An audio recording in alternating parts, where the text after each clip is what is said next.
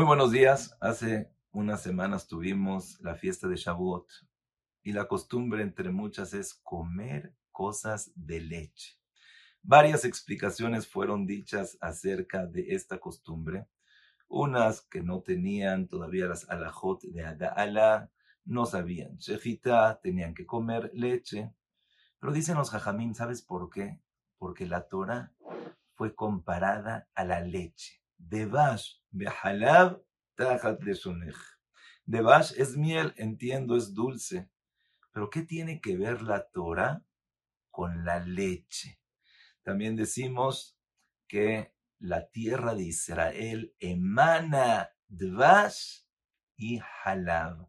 ¿Qué quiere decir tierra de Israel? La Torah con Halab. Y aquí hay una explicación profunda y creo que increíble.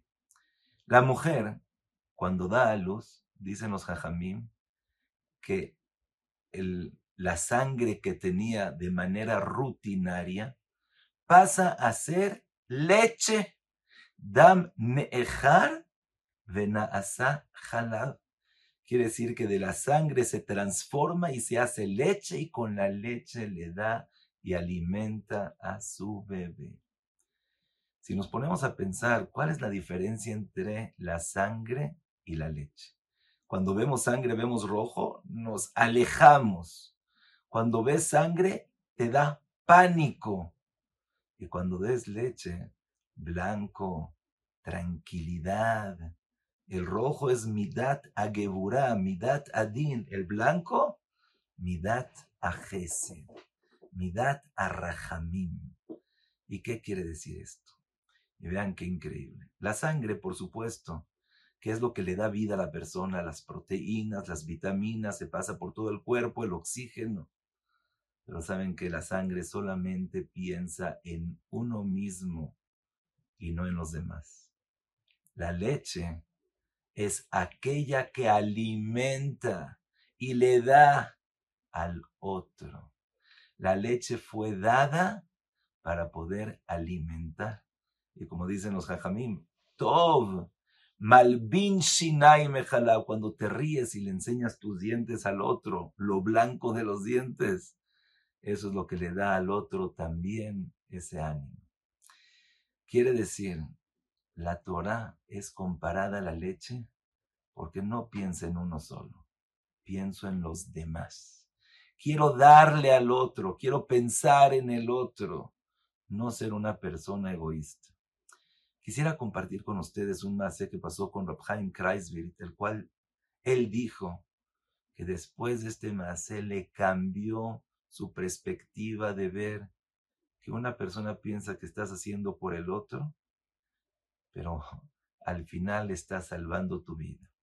Contó que cuando él llegó a la yeshiva, al principio era muy difícil, no había comedor, no había dormitorio, él tenía que comer con una persona que estaba a cuatro kilómetros de la yeshiva, se tenía que dormir en una verdurería abajo del stender con el olor a la fruta, la verdura, y así duró más de un año hasta que Baruch Hashem pudo conseguir un lugar más cerca para comer. Se empezó a dormir en el Ezrat Nashim, como dijo, oh, ya estoy tranquilo. Uno de esos días llegó una persona nueva con él y le pregunta, oye, ¿no sabes dónde puedo comer? ¿No sabes dónde puedo dormir? Y en ese momento le pasó por la cabeza, le doy mi lugar, no, le digo allá. Y decidió darle su lugar de comer y su lugar de dormir. En ese momento dijo, híjole, otra vez tengo que empezar desde el principio. Así fue, otra vez cuatro kilómetros diarios para comer, dormirte en la verdurería, dormirte en un lugar no cómodo, no cerca. Pero dijo, la persona que le da al otro nunca pierde. Y escuchen lo que pasó después. Dice que pasó la guerra, empezó y Imach Shemam llegaron los nazis a la yeshiva y llegaron con una lista, nombre con nombre, llamando uno por uno, y de la manera más cruel llamaban un nombre, disparaban y el cuerpo lo se pasaba por la ventana con cuerpos y cuerpos y cuerpos. Y fue cuando llamaron el nombre de Rabhaim Kreisvit. Y él tuvo que pasar. Pero antes de pasar, subió su vista al Shamaim y le dijo Boreolam, tú sabes que yo le cedí mi lugar de comer, mi lugar de dormir a este bajur. Recuérdalo. Y de forma milagrosa, cuando le llamaron, la persona que estaba con la pistola le preguntó, ¿tú tienes papás? Y le contestó, sí. Dice, pues yo también tengo papá y creo que tus papás te están esperando.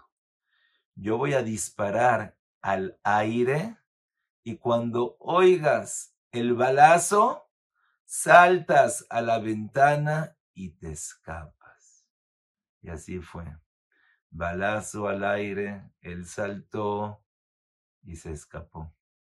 Y dijo Rabhaim Kreisberg, en ese momento yo pensé que cedí mi lugar de comer, de dormir. Estaba perdiendo, pero en verdad fue solamente una ganancia. Acuérdate, la sangre, sí, tiene proteína, tiene vitamina, oxígeno, pero solamente piensa en uno mismo y por eso da pánico, por eso es horror, por eso la gente, din, geburá, te alejas. La leche, blanca, paz, tranquilidad, hesed y mucho rajamim, es cuando piensas en los demás. Aquella mujer que da a luz, le dice la Torah, estás empezando una vida, cambia la sangre y conviértela en leche. Por eso la Torah es comparada a la leche. Dale a los demás que tengas esa paz y tranquilidad. Besat Hashem, que tengan un día extraordinario con todas las verajot, habidas y por haber. Todo lo mejor.